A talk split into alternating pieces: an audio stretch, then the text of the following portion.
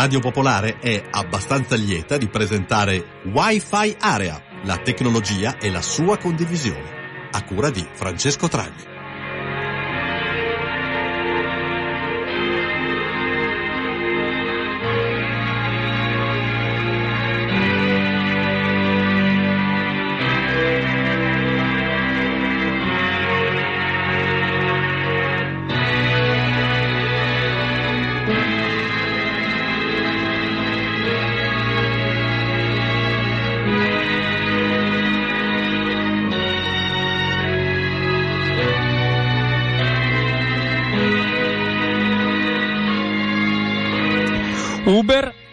Facebook, Telegram.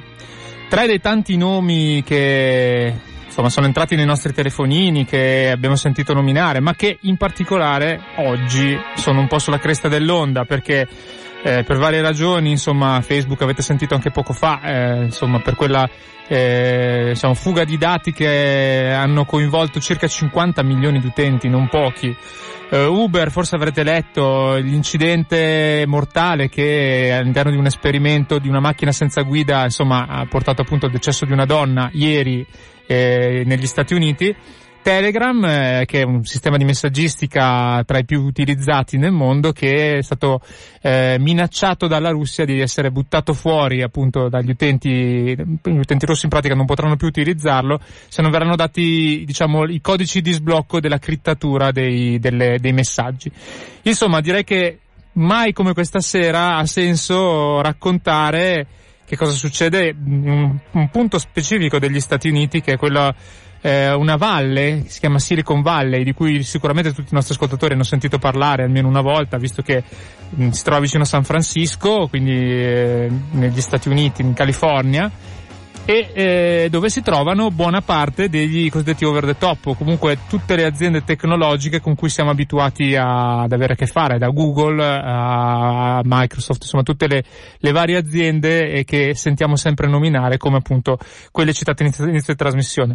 Lo faremo insieme a un giornalista che mh, ringrazio fin da subito, eh, Michele Masneri del foglio di Il del, del Sole 24 Ore, ma anche scrittore, tante cose, ma soprattutto lui ha fatto per, per tanto tempo l'inviato appunto nella Silicon Valley, ci racconterà un po' com'è la vita da quelle parti e tra poco appunto lo ascolteremo. Come sempre eh, vi do i contatti, visto che siamo in diretta mh, per interagire con noi qui a Wi-Fi Area questa sera, eh, 331 62 14 013 il principale contatto per scrivere sms via telegram, eh, 02 33 001 001 il numero di telefono o ovviamente anche diretta chiocciolapopolarenetwork.it se qualcuno volesse utilizzare le, le email.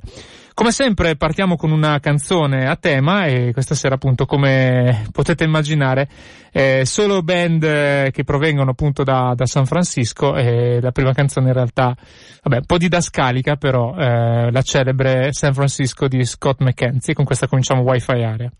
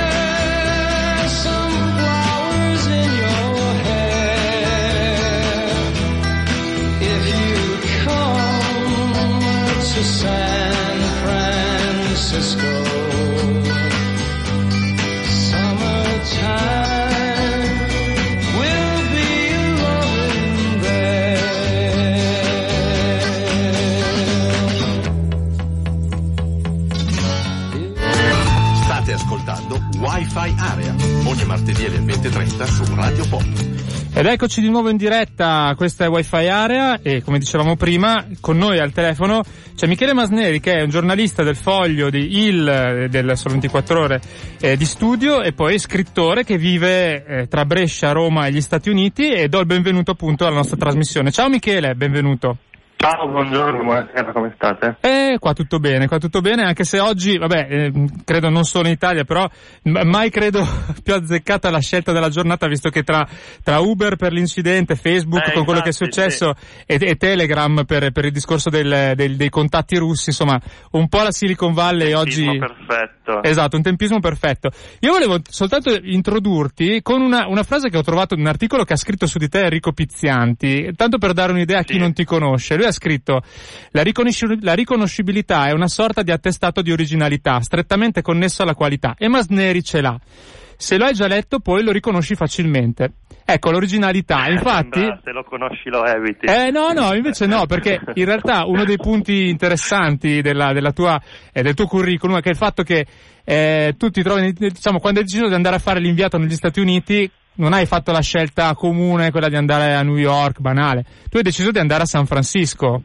Perché è un po' come, come- come per un americano che viene in Italia che invece che andare a Roma, Milano, magari va in Brianza, non lo so, una cosa O del a genere. Brescia. O a Brescia, sì. Come mai hai Sì. scelto di andare nella, a San Francisco? Interessante di Brescia, ecco. Eh. Come mai hai Eh, scelto sì, San Francisco? Perché ero, ero venuto in vacanza e diciamo, sapevo insomma, quello che stava succedendo a Silicon Valley, eccetera.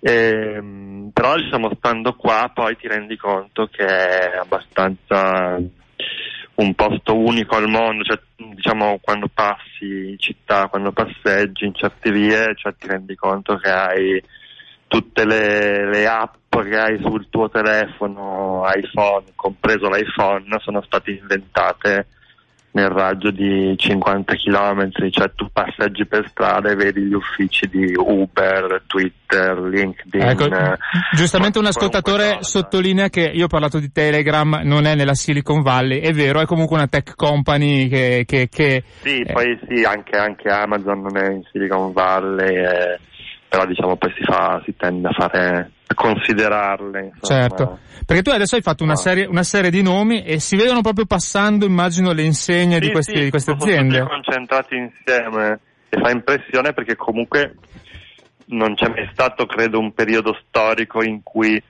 tutte le invenzioni che stanno cambiando comunque il nostro modo di vivere, poi si può essere favorevoli o contrari, però sono tutte inventate nello stesso posto a distanza fisica di pochi metri dall'altra, ecco, cioè tu cammini e c'hai la macchina di Uber, adesso non più, però io le vedevo le macchine di Uber con i radar.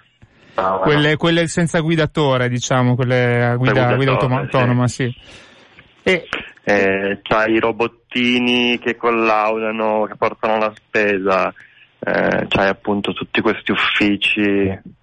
Eh, è insomma un posto dove il futuro è, diciamo, è già qui eh, ed, è molto, ed è molto interessante anche perché poi si colloca in un posto, cioè San Francisco, che ehm, in realtà ha poco a che fare con la Silicon Valley, cioè eh, il, c'è sempre un po' di dove esattamente la Silicon Valley. Se facesse un, un sondaggio su, cioè indica su una carta dove è la Silicon Valley, Non si- pochissimi saprebbero farlo. Cioè addirittura chi continua a scrivere anche e, Michele, ti sentiamo un po' male, grande. nel senso che c'è il segnale Ora? che va e viene. Prova adesso? Meglio? Sì, adesso meglio. Ok. No, diciamo che ci sono sempre tanti equivoci poi sulla Silicon Valley, perché appunto c'è ancora chi scrive la valle del silicone. Eh, che ne- silicio invece, certo. che richiamano degli scenari.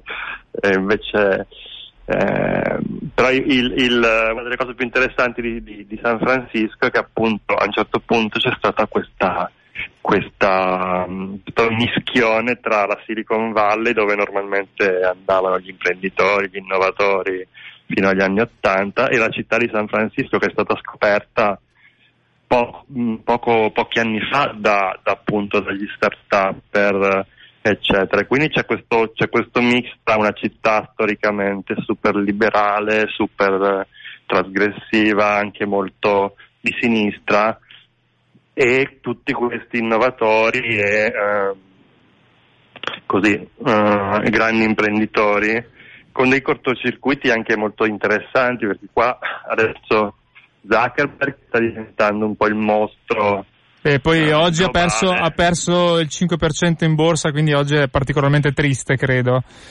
Sì, sì.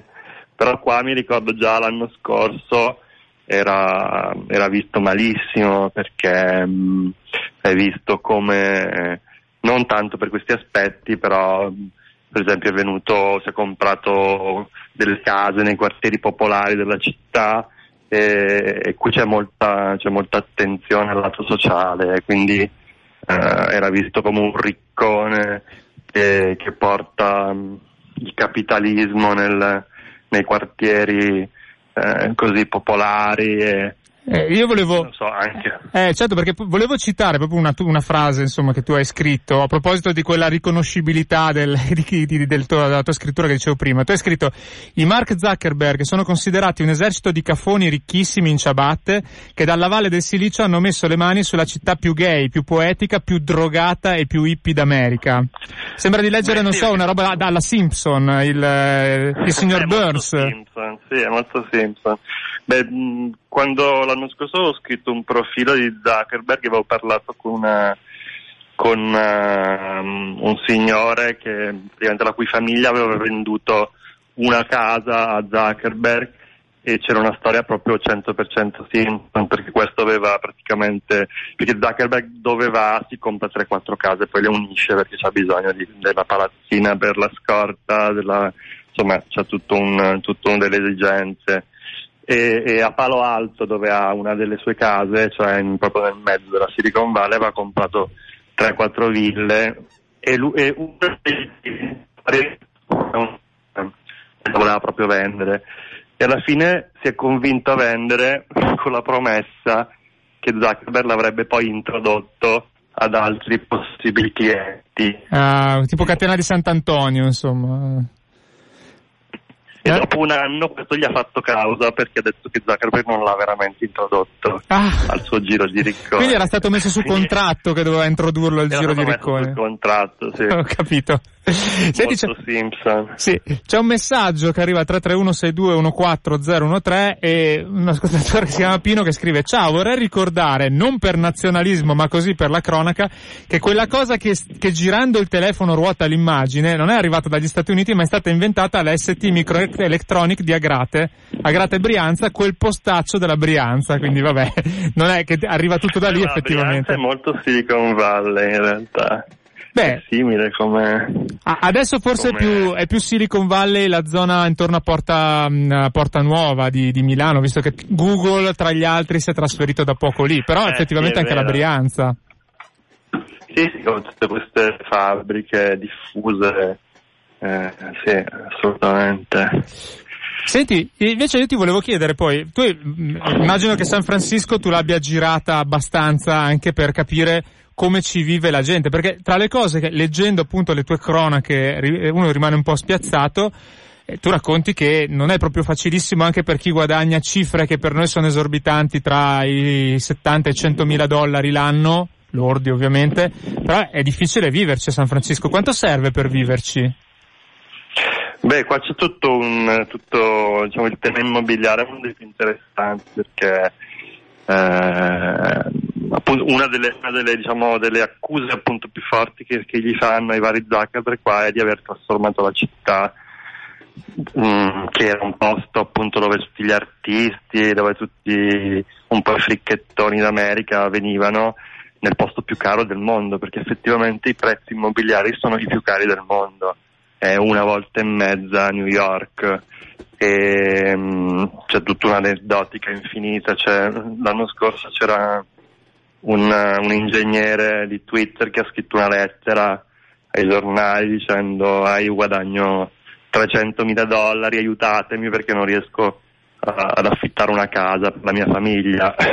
Eh. e, non so, il, il comune considera la soglia di povertà 100.000 dollari l'anno, perché effettivamente eh, so, una, una casa eh, con una camera da letto parte da 3.500-4.000 dollari al mese di affitto.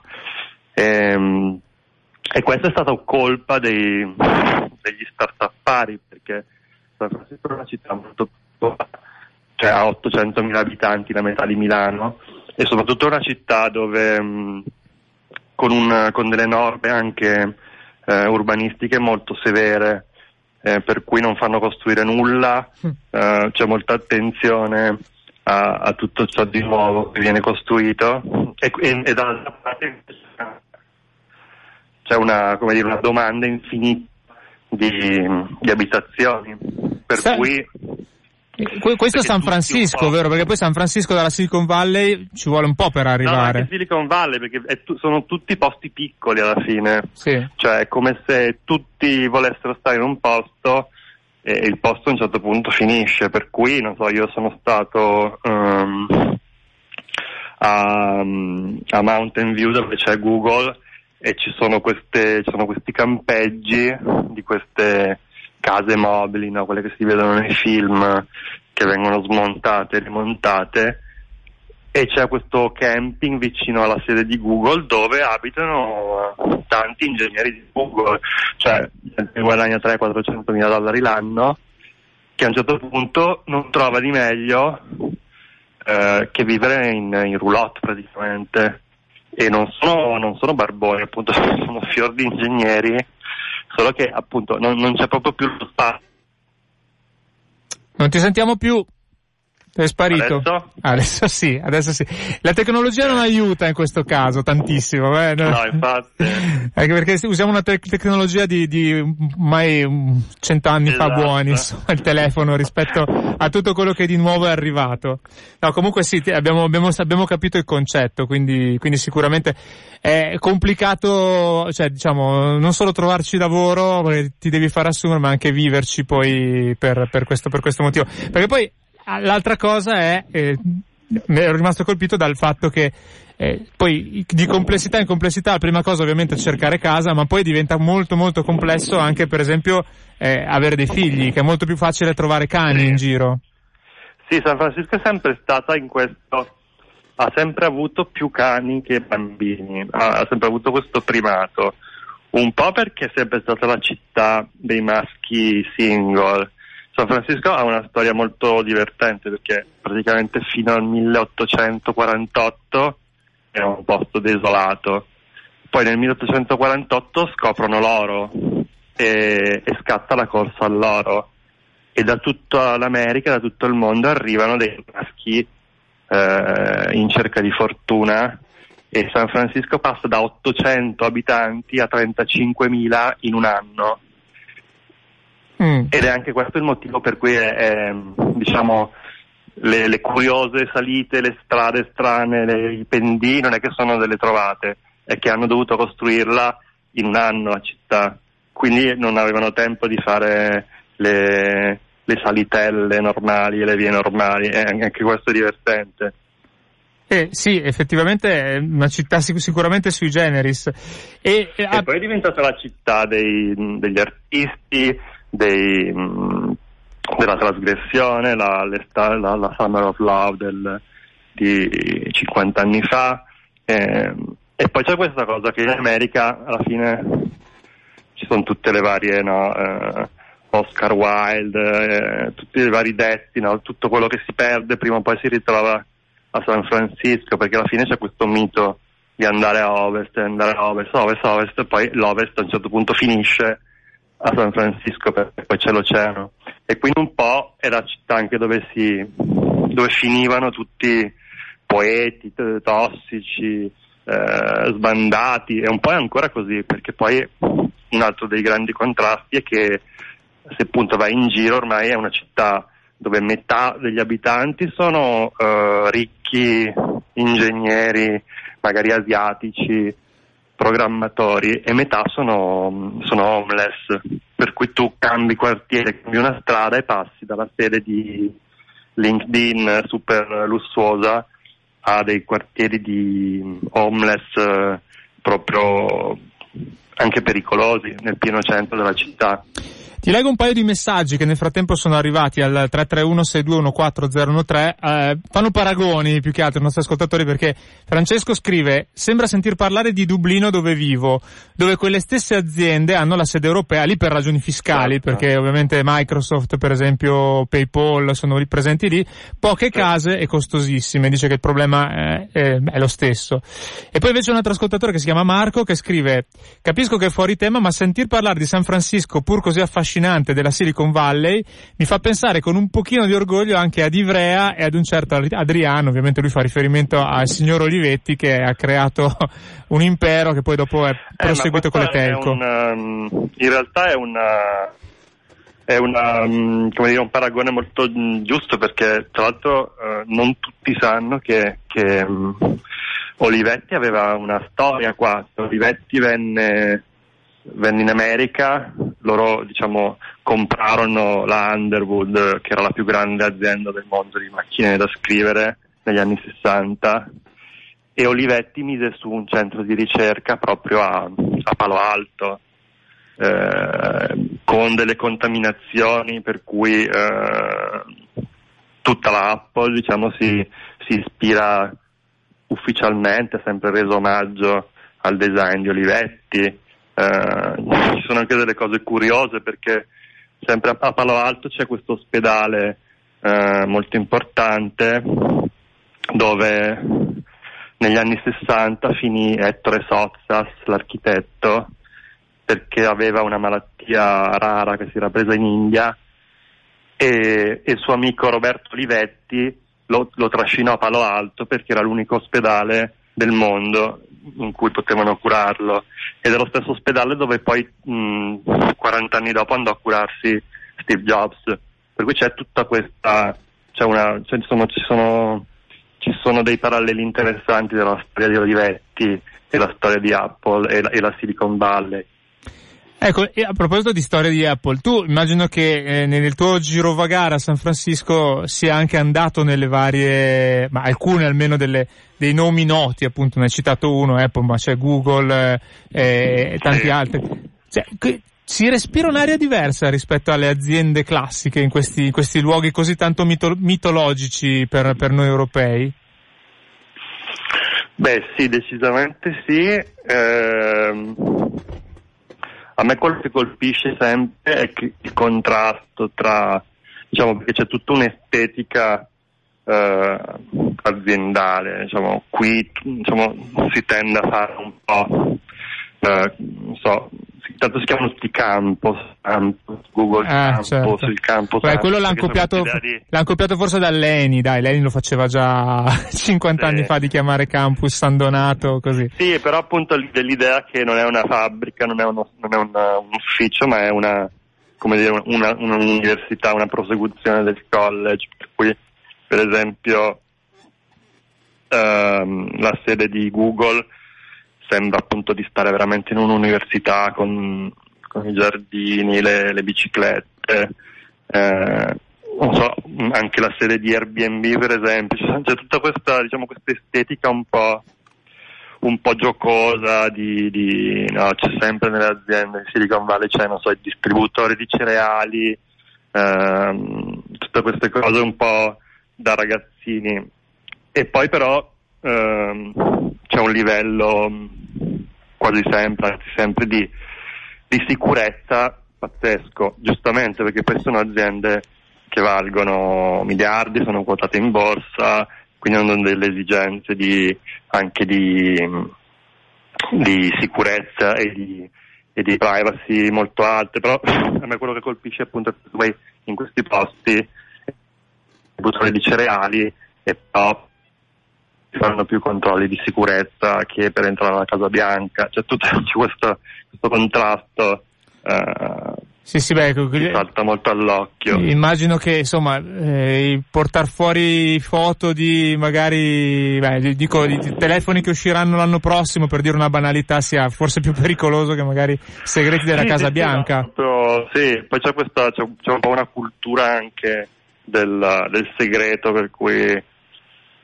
ci sono persone che scompaiono, cioè non, non che scompaiono perché vengono rapite, però so, io ho incontrato manager che, che andavano a lavorare so, per alcune aziende e proprio non- mi, mi dicevano no, no, non posso dire niente, non posso non chiamarmi, non mi hai mai visto, cioè, c'è, c'è un po' anche un'ossessione ridicola della sicurezza e della, soprattutto in certi settori considerati molto strategici, per cui per esempio adesso non lo so dopo quello che è successo, però nel settore dell'auto autonoma, siccome sono tutti lì a- o erano tutti lì a, a- a cercare di arrivarci per primi, si rubavano ingegneri a vicenda tra Google, Apple, eh, Uber e praticamente chi lavorava in questo settore scompariva dalla circolazione perché erano terrorizzati di, che, che qualcuno li copiasse o che qualcuno eh, diciamo, arrivasse per primo. Sì, certo. Poi nelle tue, mh, eh, eh, nelle tue, nei tuoi articoli, ne- nelle tue corrispondenze appunto da, da San Francisco, eh, tu spesso racconti un po' di cose che succedono lì e delle stranezze che so- sono un po' hipster eh, a leggerle, insomma. Eh, ad esempio tu hai raccontato di una casa editrice che si chiama Arion, Arion Press che ha la Sì. caratteristica di eh, stampare con delle- dei macchinari vecchissimi e che molto molto antichi e dei libri che ovviamente poi hanno dei costi che probabilmente si possono permettere solo certi ingegneri che lavorano alla Apple o, alla, o a Google immagino.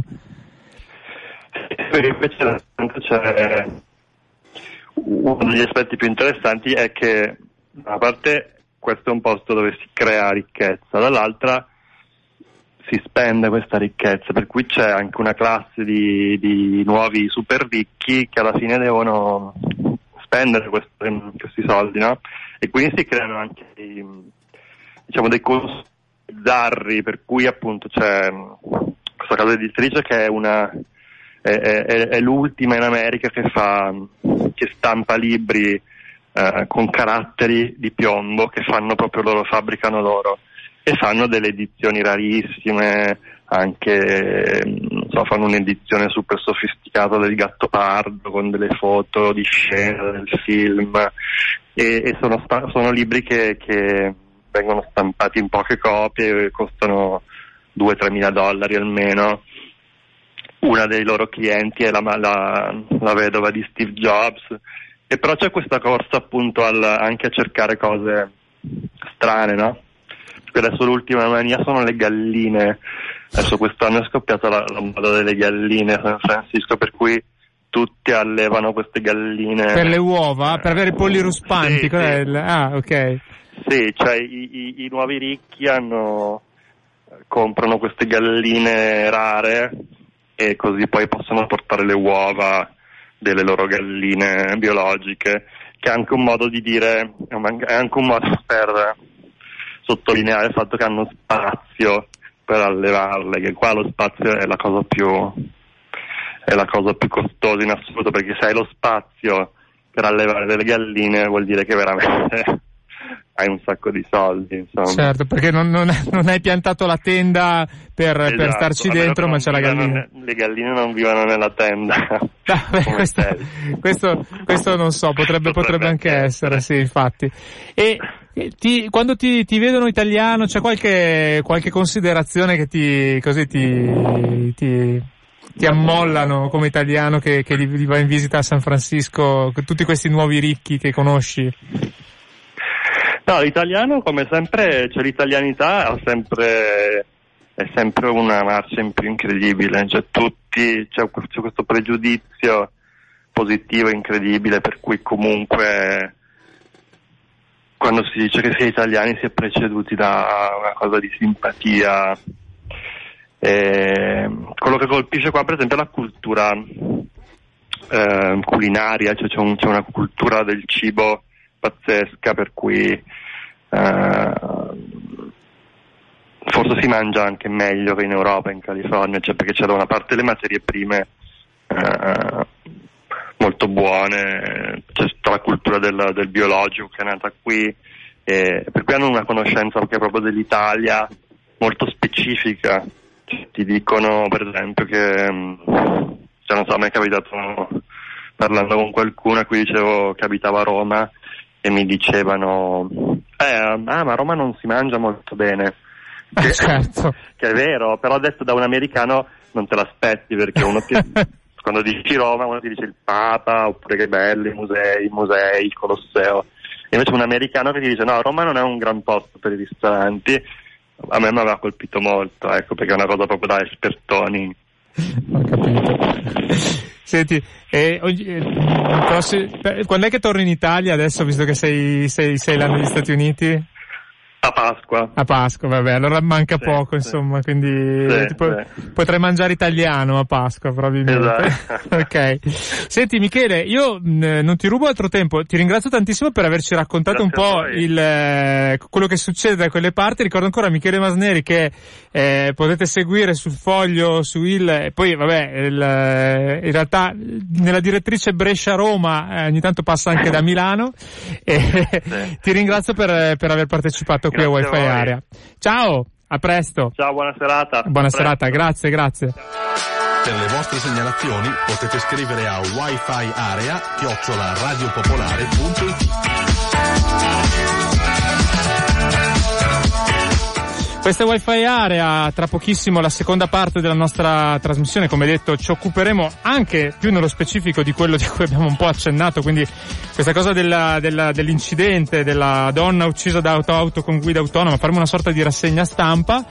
Eh, intanto vi leggo qualche messaggio che è arrivato, questo ascoltatore che dice off topic, a San Francisco prima del 1848 non c'era nulla, poi arrivarono i cercatori, i 49ers, la squadra di football porta ancora questo nome, si firma Seve, ciao Seve. Poi un ascoltatore che dice che il biologico è nato in Germania e non negli Stati Uniti, e va bene, però insomma, sai che gli Stati Uniti comunque, negli Stati Uniti tante cose pensano di aver inventato loro, tipo il telefono, poi magari si scopre che è nato in Italia. e, e, mh, prima di introdurre il secondo ospite di questa, di questa sera, appunto, per eh, il secondo argomento, un'altra band che arriva eh, da, da quelle parti, quindi dalla, da- non proprio dalla Silicon Valley, ma da San Francisco. Eh, parliamo di Huey Lewis and the News, che forse il nome non ricorda tantissimo ai giovanissimi, la canzone però che vi proponiamo è un bellissimo brano di 30 anni fa, quando uscì, 35 anni fa, anzi 33 per la precisione, quando uscì Ritorno al futuro, la colonna sonora. Loro sono Huey Lewis and the News, qui a Wi-Fi Area.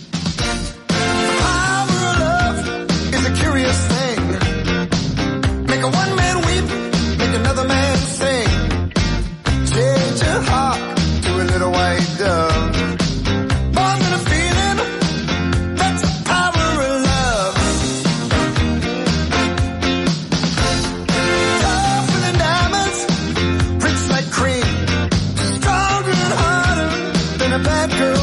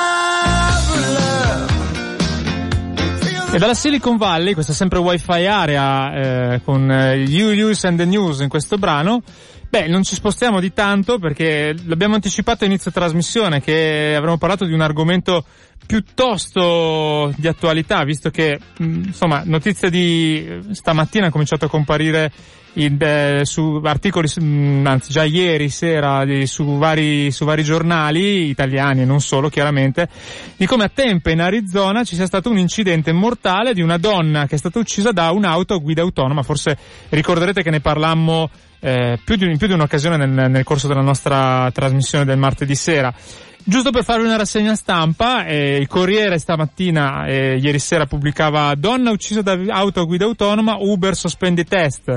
Repubblica, auto a guida autonoma uccide donna, Uber sospende i test. La stampa, l'auto senza pilota non frena, passante uccisa, quindi comunque abbastanza catastrofisti i titoli dei giornali, se non che poi dopo ci sono state un parziali rettifiche sul fatto che, ok, i test sono, si sono interrotti, però eh, a partire da, da- da- da alcuni giornali statunitensi come San Francisco Chronicle, eh, che è appunto il giornale del- di, di San Francisco, eh, sostanzialmente parziale retromarcia perché in realtà la, la dinamica dell'incidente è stata un po' diversa da come, da come è stata descritta, però ci, ci, ci avvaliamo di un ospite che abbiamo già avuto eh, più volte nella nostra trasmissione, diciamo che ormai è quasi un collaboratore fisso, sono molto lieto di avere qui con noi, eh, Pier Giorgio PJ Spagnolatti, ciao e ben trovato. Ciao, ciao. Ciao. Ti si sente quasi peggio del- dell'ospite precedente che era eh, chiamava dagli Stati Uniti, però sappiamo che il telefono purtroppo non sempre è facile da governare, pur essendo ormai nel 2018. Comunque, allora, eh, partiamo dal, dal- dal- dal raccontare quello che, quello che è successo, nel senso che poi tu, ieri sera, eh, giustamente hai, mi hai mandato prontamente un, art- un articolo che insomma descrive in modo abbastanza dettagliato quello che è successo, sembra che poi alla fine non si tratti di un bug, di un, di un problema legato all'algoritmo di, di- di questa macchina che guidava senza, senza, cioè, senza, senza guidatore. Esatto, così, almeno così sembrerebbe dalle notizie che ancora sono frammentarie, non sono ancora eh, diciamo, versioni ufficiali da parte degli inquirenti, delle forze dell'ordine, ma diciamo quello che si riesce a trovare nel web. Quindi le prime notizie parlavano semplicemente dell'auto che ha investito eh, purtroppo questa signora, eh, notizia terribile chiaramente. Eh, quello che è successo dopo, di nuovo informazioni ancora non complete e non ufficiali, parrebbe, parrebbe, cioè condizionale assolutamente d'obbligo, che le condizioni fossero le peggiori possibili perché pare che la signora abbia attraversato eh, non sulle strisce, al buio, eh, molto velocemente la strada al punto tale che l'auto non eh, avrebbe avuto modo di, di fermarsi per, per evitare l'urto. E eh, le prime opinioni espresse dalle forze dell'ordine, a quanto risulta appunto dagli articoli che si trovano in rete, confermerebbero che nemmeno eh, un umano sarebbe riuscito a evitare l'urto. Eh, non è ancora chiara chiaramente la dinamica, quello che si sa è che da quello che è stato dichiarato che Uber, appunto la azienda di ride sharing proprietaria del veicolo che era in, in fase di test, con un guidatore a bordo che aveva la responsabilità di eh, intervenire in caso di problemi di questo tipo, ha sospeso i test e ha dato la massima disponibilità, così hanno dichiarato, in termini di eh, fornitura di dati telemetrici, delle immagini rilevate dalle telecamere di bordo della- de- dell'auto per fare luce su quanto è accaduto. Eh, di nuovo sicuramente non è una, una bella cosa, uno stop molto pesante perché eh, di sicuro bisogna fermarsi e cercare di capire innanzitutto quello che è successo per la situazione tragica è stata, bisognerà comunque non correre eh, subito come qualcuno ha provato a fare soprattutto nell'ambito della stampa a, a facili conclusioni per cui la fine dell'auto, della guida Sì. autonoma eh, che insomma lasciano un po' il tempo che trovano come affermazioni. Certo, tra l'altro devo dire che è stato molto interessante poi l'andamento di quello che sono stati gli articoli su- sui giornali italiani oggi relativamente a questa cosa, perché appunto come tu dicevi inizialmente eh, molto molto aggressivi, nel senso che no- quando, quando non c'era notizia è uscita la, la- questa notizia e un po' tutti i giornali, soprattutto italiani, hanno titolato come una ah, attenzione qua adesso eh, perché non bisogna fidarsi delle macchine, c'era il tutorial, come funzionano veramente, ma siamo sicuri, voi lo fareste, queste cose un po' da, da social network.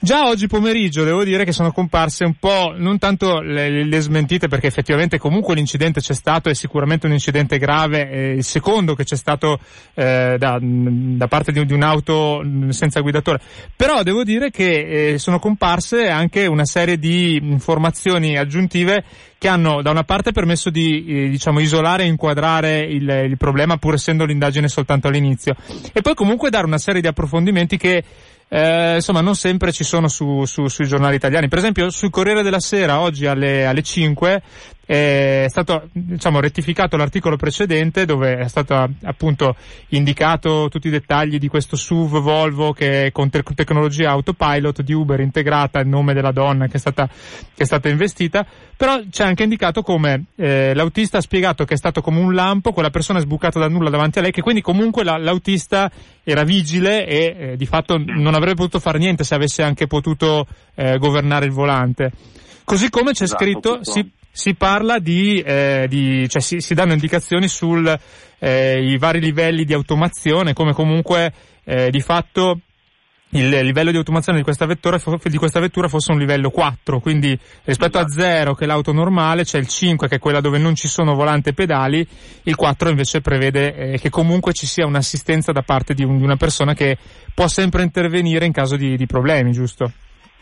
Esattamente, quindi questa è la, la- la situazione attuale e proprio anche in virtù di questo insomma non, eh, non va presa la notizia come in America girano le auto senza guidatore e investono i, i pedoni così. Chiaramente di nuovo situazione tragica però ehm, tutte le precauzioni possibili sono messe in campo e ad oggi la statistica che chiaramente non, eh, non risolve il- l'incidente in questione e la problematica in generale continua a, eh, come numeri a, a dar ragione eh, al- agli investimenti sulla ricerca nella guida autonoma, nel senso che già oggi le statistiche per, in proporzione ai chilometri percorsi dalle auto di guida autonoma parlano di una drastica riduzione del numero di incidenti, non fosse altro eh, per i miglioramenti che si possono avere per l'assenza di distrazioni che invece il guidatore purtroppo oggigiorno ha anche troppo spesso.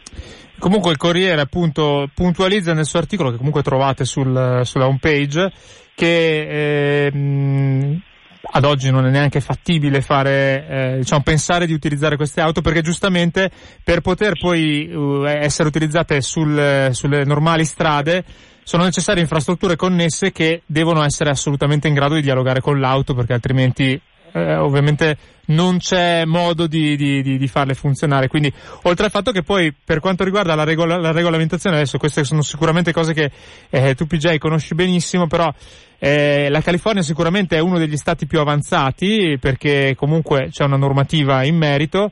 Eh, però sono solo metà dei- degli stati americani che eh, hanno, diciamo, alcu- hanno già eh, delle, delle regolamentazioni che permettono alle auto senza guidatore di girare, mentre molti stati, e credo anche la maggior parte dei paesi europei, siamo ancora un po' lontani da questo, da questo punto di vista. Sì, è corretto, quindi ci sono stati che hanno eh, agevolato questa fase di, di test, diciamo, dei vari eh, produttori di, di software fondamentalmente, eh, a che fare con i sistemi di guida autonoma per eh, consentire di provare sul campo, quindi in aree in- prima, da prima chiuse poi sempre di più eh, nelle, eh, nelle strade percorrenza urbana e extraurbana per testare appunto sul campo la qualità del software. Altre nazioni hanno, non sono ancora arrivate a stabilire quali sono i limiti, per cui con molta più prudenza ci sono delle linee guida su quello che potranno essere le, le legislazioni future nell'ambito. Eh, per quello che riguarda l'Europa, eh, la Germania è quella che è leggermente più avanti rispetto agli altri stati perché appunto ha, ha creato, al di là delle autorizzazioni specifiche per le, le case automobilistiche e i produttori software che eh, possano richiedere il permesso per fare questo tipo di test e non è detto che lo possano ottenere, eh, i più in generale stanno cercando di affrontare il tema etico, quindi che cosa vuol dire, eh, come cambia la, la legislazione, come cambiano i modelli di responsabilità quando alla guida in futuro potrebbe non esserci un guidatore in assoluto. Quindi, come dicevamo prima, autonomia di livello 5, quando non c'è un volante, non ci sono i pedali e quindi bisogna- si può eventualmente pensare di poter arrestare con un tasto d'emergenza l'automobile, ma ehm, in tutti gli altri casi è l'automobile che prende le decisioni eh, su, su come intervenire, su come ehm, agire sul, sul mezzo appunto. Perché poi via, SM via sms al 331 6214013 a proposito di questo tema appunto eh, la, la- la legislazione ci chiedono se per le auto automatiche sarà possibile guidarle anche per persone che non hanno la patente come per esempio gli invalidi. Eh, questo è, è uno dei temi molto dibattuti perché eh, potrebbe, negli scenari che si stanno concretizzando in termini normativi, potrebbe cambiare il concetto vero e proprio di patente, nel senso che potrebbe trasformarsi eh, nella dimostrazione di- da parte del passeggero di essere in grado di utilizzare i sistemi di sicurezza, quei pochi che rimangono, quindi quello che dicevo prima, il tasto d'emergenza, sapere dov'è e sapere quando usarlo, piuttosto che eh, il codice di comportamento che bisogna mantenere comunque eh, quando si viaggia su una- uno di questi, di, di questi veicoli, eh, di nuovo come si sta seduti, la- l'utilizzo di cinture di sicurezza e via dicendo. no? Quindi è chiaro che eh, non è sufficiente l'assenza del direttore e la presenza di un sistema di intelligenza artificiale per scongiurare poi eh, tutte le casistiche che possono eh, coinvolgere e generare degli incidenti. Questa cosa qui potrebbe dare vita appunto a un nuovo modo di pensare al concetto appunto di patente di guida, quindi una, una cosa diversa da quella che oggi noi conosciamo. Assolutamente.